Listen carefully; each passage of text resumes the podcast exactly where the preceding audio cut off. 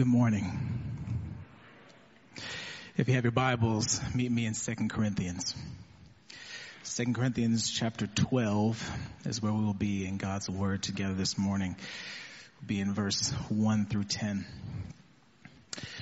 Uh, as Miss Juanita said, I'm, I'm Evan, one of the pastors here, and really glad to be able to dive into the Word together this morning.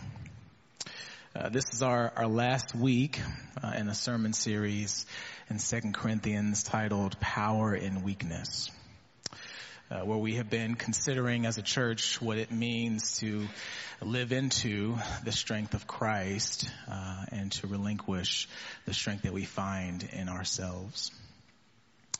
This morning, we'll be looking at a passage that uh, scholar Philip Hughes calls the, the summit of the epistle, uh, the lofty peak from which the entirety of Second Corinthians is viewed in true proportion.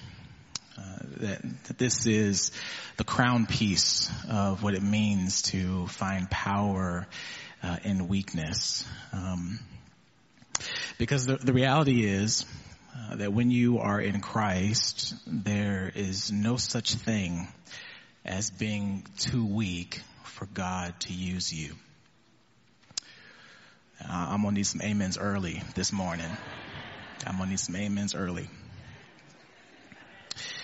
Uh, there, there's no such thing as being too weak for God to use you.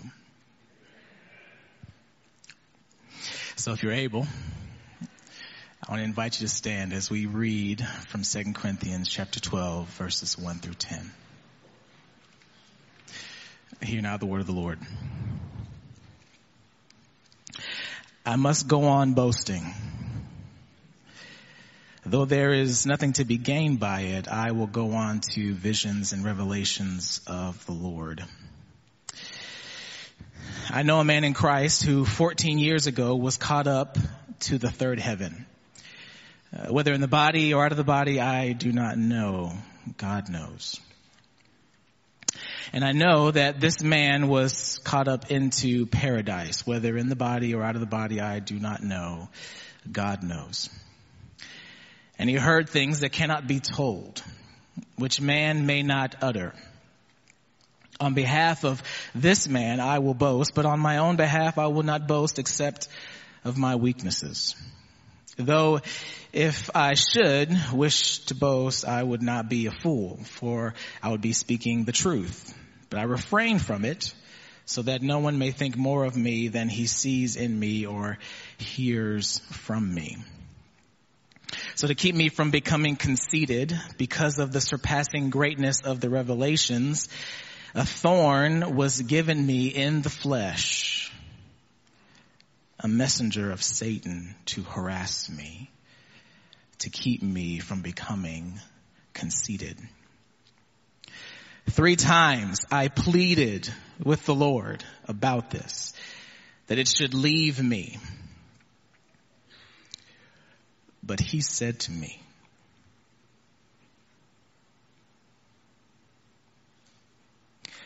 my grace is sufficient for you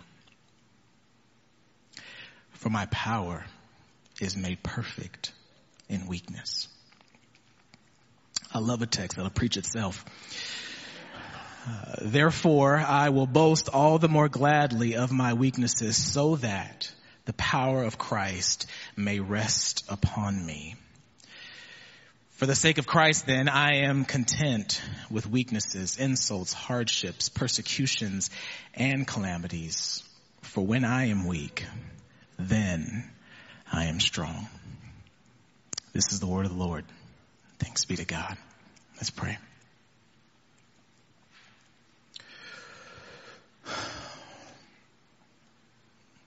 Lord, all of the glory belongs to you. Our highs, our lows, our triumphs, our trials, everything It's glory that belongs to you. Lord, thank you that in this worship service we were able to express to you our worship. And in this moment, you express back to us your word. Thank you. That when we open your word, you open your mouth, you, you speak. So Lord, I ask that as I speak to the ear, you would speak to the heart and transform lives. Lord, may the words of my mouth and the meditation of all of our hearts be acceptable in your sight, O Lord, our rock and our redeemer. In Jesus' name, amen. You may be seated.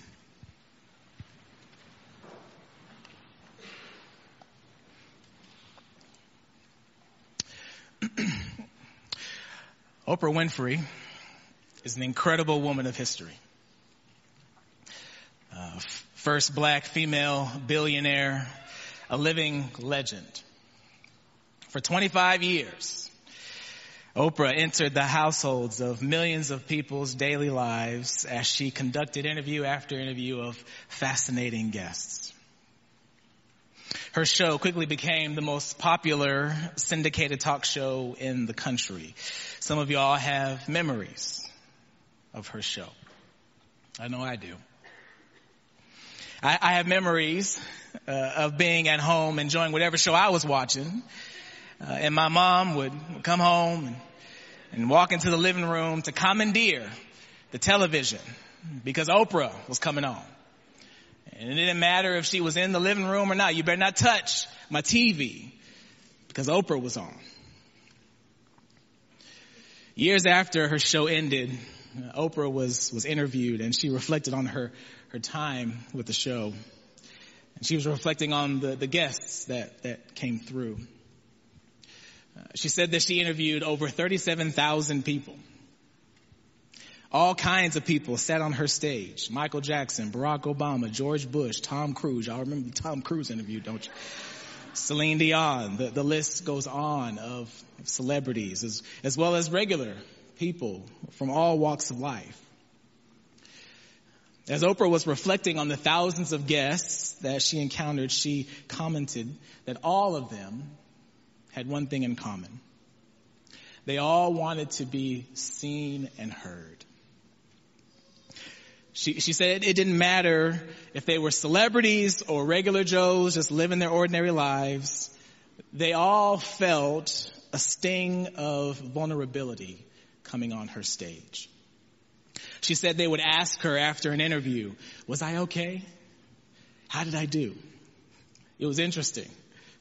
She said, it was weird for Beyonce to ask me if she was okay after she just taught me how to dance. It was weird, but it, it showed her that no matter your life stage, whether rich, powerful, famous, obscure, poor, young, old, male, female, no matter what your background, no matter what your experience, everyone on some level knows their vulnerability. On some level, we all know we have weakness. And some of us do everything we can to escape it, but we really can't. Uh, we're human. We can no more escape our weakness than we can guarantee the next breath that we take. Paul would say, there's power in that. Uh, Paul would be an interesting guest on the Oprah show. While everyone else would, would come on trying to put their best selves forward, Paul would do everything he could to put his weaknesses on display. Why? Because that's where God gets the glory. Uh, in some ways, this is what we see happening in the last four chapters of Second Corinthians. In chapters 10 through 13, we see an autobiographical expose on Paul's life and ministry. Uh, some scholars note that these chapters are arguably the most painful chapters that Paul had ever written because he had to focus on himself. He had to defend his ministry to the Corinthians. This has come up several times throughout the letter and part of the occasion for this letter is Paul responding to super apostles that have come and done everything they possibly can to undermine Paul's authority. They have called into question his character, his experience, his ethnicity, his pedigree, his ministry skills, his physical stature, anything and everything about Paul, these false apostles have picked apart. And Paul's not so much concerned about that because haters gonna hate.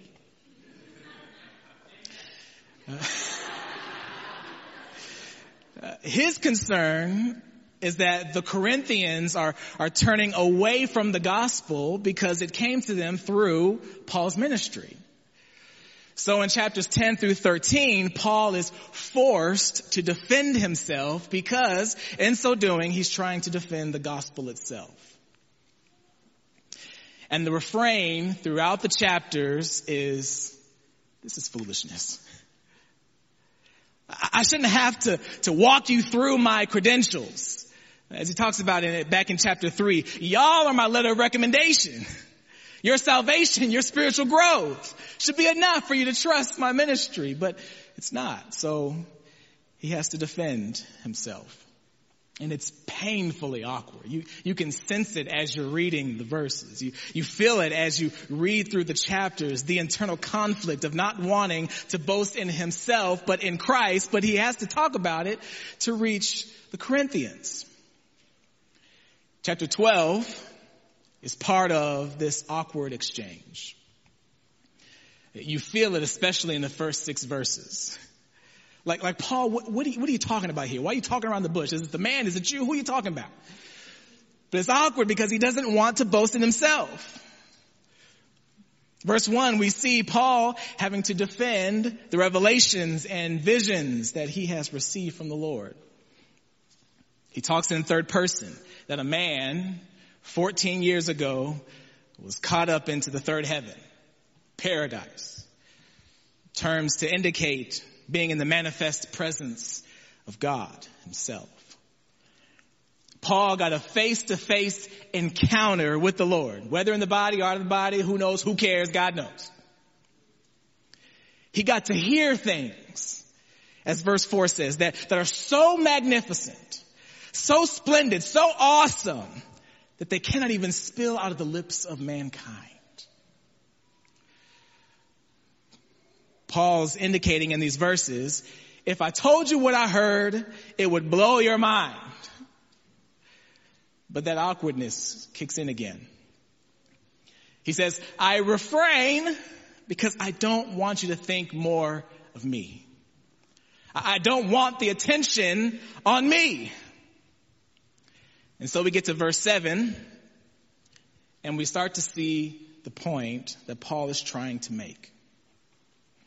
Because even though Paul is being forced to flex, uh, he's resolved to only rely on the power of God. And so he details how that has happened in his life in light of these glorious revelations he has received. He details this in several mind-boggling ways. First, in verse 7, he says, to keep me from becoming conceited because of the surpassing greatness of the revelations, a thorn was given me in the flesh, a messenger of Satan to harass me. And there's the first mind-boggling reality of God's power. God will use anything he chooses to humble us. Humility is a prerequisite to experiencing the power of God. Andrew Murray in his book on humility writes that humility is the displacement of self by the enthronement of God. Paul is saying, I was in danger of using God's revelations, using his majesty to enthrone myself. I hear echoes of 1 Corinthians 8 where it says knowledge puffs up. And so Paul says, to keep me from being conceited, to keep me from getting puffed up, God gave me a thorn in the flesh. And here's where our theology is often challenged. God gave Paul suffering. Scholars debate the specifics of this thorn, this, this messenger that's harassing him. Most acknowledge that it's left unanswered to invite us into the reality of suffering in the Christian life in all its forms. And I feel challenged when I read verses like these. Don't you? I feel it in a couple ways. And I wonder if you feel it too. Uh, one way is the struggle that, that I have after coming out of reading chapter 11, which we didn't read, but I'm going to read a, a, piece of it here. Uh, at the end of chapter 11, Paul says, starting in verse 23, Five times I received the hand, uh, at the hands of the Jews the 40 lashes less one. Jesus only got one. Paul got five. Three times I was beaten with rods. Once I was stoned. Three times I was shipwrecked. A night and a day I was adrift at sea on frequent journeys in danger from rivers, danger from robbers, danger from my own people, danger from Gentiles, danger in the city, danger in the wilderness, danger at sea, danger from false brothers, in toil and hardships through many a sleepless night and hunger and thirst, often without food, in cold and exposure. And apart from all these things, there's the daily pressure on me of my anxiety for all the churches. I struggle because first, gosh, God, you allowed Paul to go through all of that? Why did you have to allow Paul to go through all of that? Your servant. And then I struggle because God, I feel like you could have used any one of those things to humble Paul. Any one of them. But you let him go through all of that and then on top of that, you give him a thorn. God, what are you doing? Why would you go that way? Anybody ever asked a question like that? Don't leave me by myself. I know everybody ain't that spiritual all the time. Everybody ever ask, God, what are you doing? Issue upon issue, problem upon problem, pain upon pain. God, what are you doing? I struggle with that. That the same God that will give you paradise is the same God that will give you a thorn. I just want the God that gives paradise. You want to take me to the third heaven? I'm game. Let's go. But the text says that he's also the God that gives thorns. Can you trust God when he gives you a thorn in the flesh?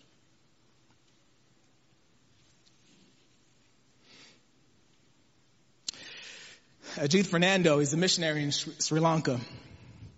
He, he talks about this, this notion of, of, suffering in the Western world. He says, I think one of the most serious theological blind spots in the Western church is a defective understanding of suffering. The good life, comfort, convenience, and, and a painless life have become necessities that people view as basic rights. If they do not have these, they think something has gone wrong. One of the results of this attitude is a severe restriction of spiritual growth because God intends us to grow through trials. It's an unusual cultural phenomenon of world history to feel entitled to a pain-free life. But that's the natural consequence of living in the most, uh, the richest time and the richest place in the world. I'm guilty. I, am oftentimes just not spiritual enough to see God's hand in the trials. I, I just want to escape. And on some level, Paul relates to that. You see it, don't you? Verse 8. Verse 8, he says, Three times I pleaded with the Lord about this, that it should leave me. Paul didn't minimize the pain. He, he didn't have some naive, toxic positivity that tried to deny the reality of this thorn, this turn a frown upside down kind of mentality. He wanted it gone. And he responded rightly. He, he prayed. He went to God about it. And what happened? First time. I imagine that first prayer was full of vigor and enthusiasm and certainty. God, I, I feel this, this pain. Take it away, Lord. You are the God that owns a cattle on a thousand hills, so on and so forth. Real spiritual prayer. That first time around. But nothing. So he went to God again. God, you, you, you see me. You, you, you see this thorn, right? You see how I can't focus on ministry. You see that I'm, that I'm tossing and turning at night. You, you see that I can't escape the torment and the harassment. You see how limited I am and, and how I can't thrive and function well. Take it from me, God. This experience is, is too much. Prayer two, but nothing. Third time. He pleads. I don't know what he said in that prayer. Maybe he was still spiritual. Maybe he prayed a, a psalm of lament. How long, oh Lord, will you forget me forever? That's in the book. How long, oh Lord, will you abandon me? That's in the book. I don't know what he said in that third prayer. I know I wouldn't have been spiritual by prayer three. All of my flesh would have been coming up in prayer three. And nothing. Paul's pleading. Please remove the thorn. Three times. And remember verse two, this happened 14 years ago. And I don't know if those three prayers happened the same day, the same week, the same month. Maybe it happened over the course of years. We, we don't know. All we know, so he prayed three times, and 14 years later, he's still wrestling with this thorn in the flesh. God told him no. Can you trust that God's no is as good as God's yes? Paul pleaded. He wanted it so badly. And God in his goodness and kindness said no. Can you trust God for that? And then verse 9. God speaks back to Paul. He says, my grace is sufficient for you. For my power is made perfect in weakness. My grace is sufficient. My grace is sufficient. Some, someone needs to hear that over and over again. My, my, my grace is sufficient for you.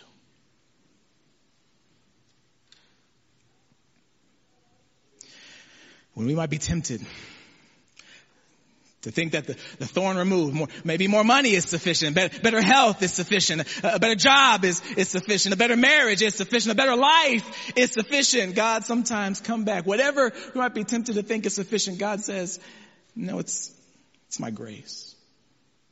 My grace. My grace.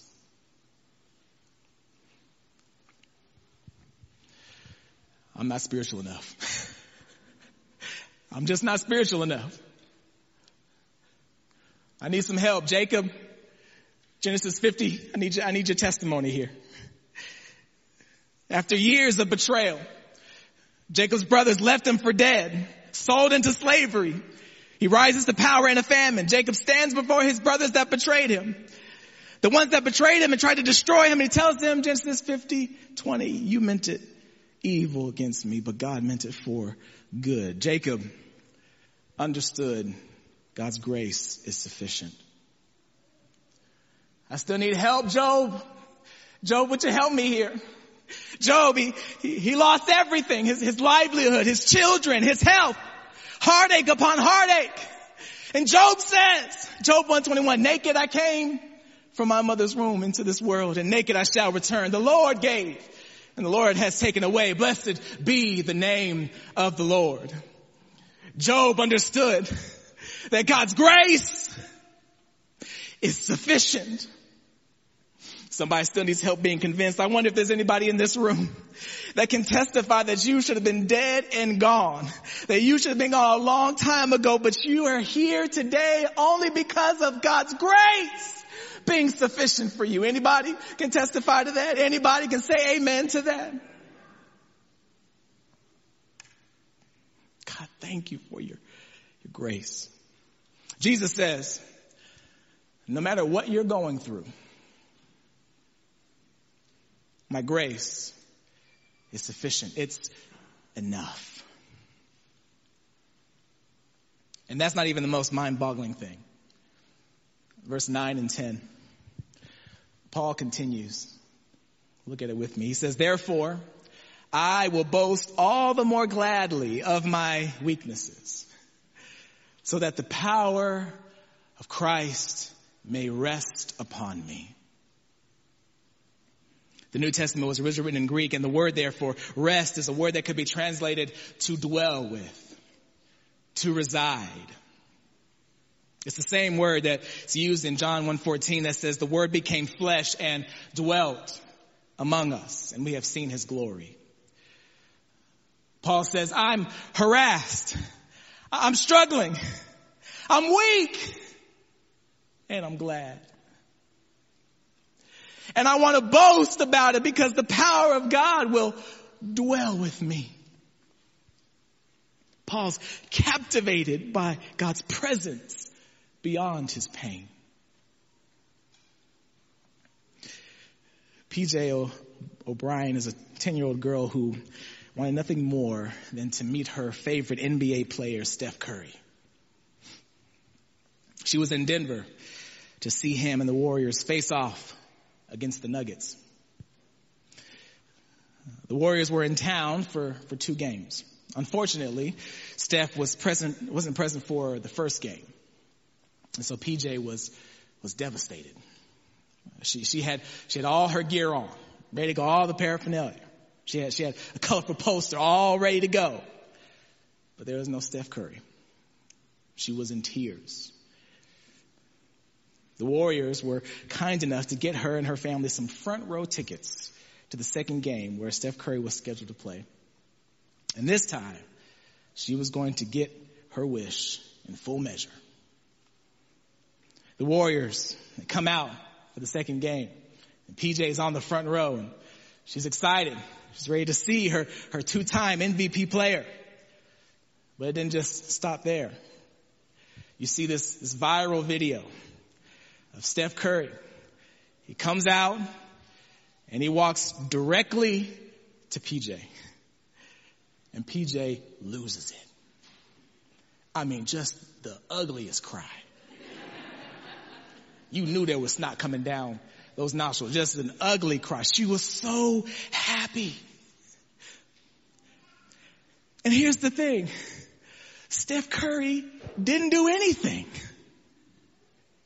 All he did was show up.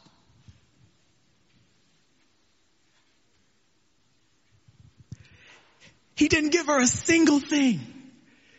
It was enough for PJ just to be in his presence.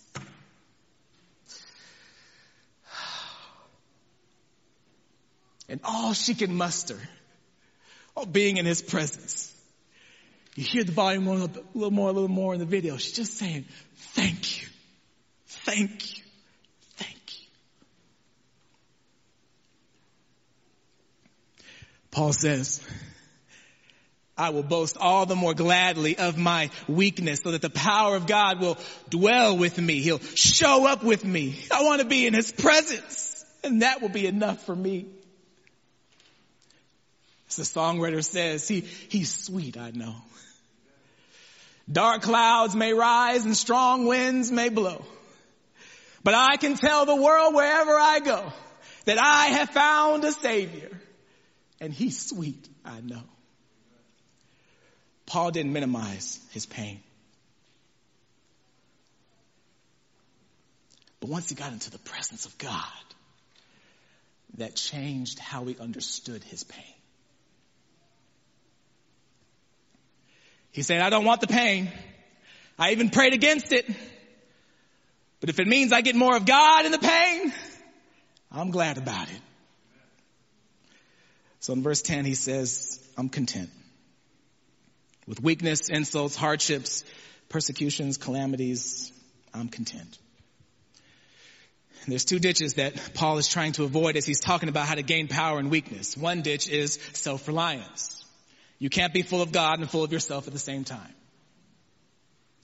The other ditch is self-pity where I identify with my suffering and it becomes the most meaningful part of me. No. Paul says, for the sake of Christ, I'm content. That's hard. That's hard for me to believe. I struggle not to fall into either ditch, but thanks be to God that it's not up to my strength and my will that's holding me up. It's the power of God being perfected in my weakness. Sometimes I wonder how I would act if I was on the Oprah, Oprah Winfrey show. I, know, I know that's a random thought, but I just wonder, how would I be if I got to be on such a stage a bunch of eyes on me? I'd probably act the same way that I act here on this stage. I, I would want to come across as, as well, as put together, as competent. I would want to come across as, as strong, not wanting you to see me as, as weak. But I'm going to be honest with you. I, I feel so weak right now. I can't even begin to tell you. And the joy that I'm asking for from the Lord is the joy of getting to behold him and his power more and more. That's my prayer for this church. That when people would encounter this church, that they would encounter weak people submitted to a strong and mighty God. May it be so. Amen. Amen. Let's pray.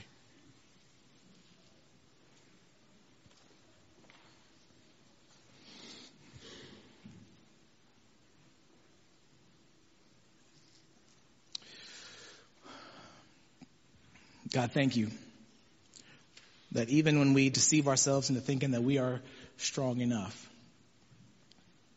you know the truth. We are weak. We are needy. We are helpless. Lord, forgive us when we lose sight of that and feel like we can stand on our own two feet. Father, there's someone here that all of this is just washing off them like off the back of a duck. They, they struggle to really take this in. They're still stuck on the thorn.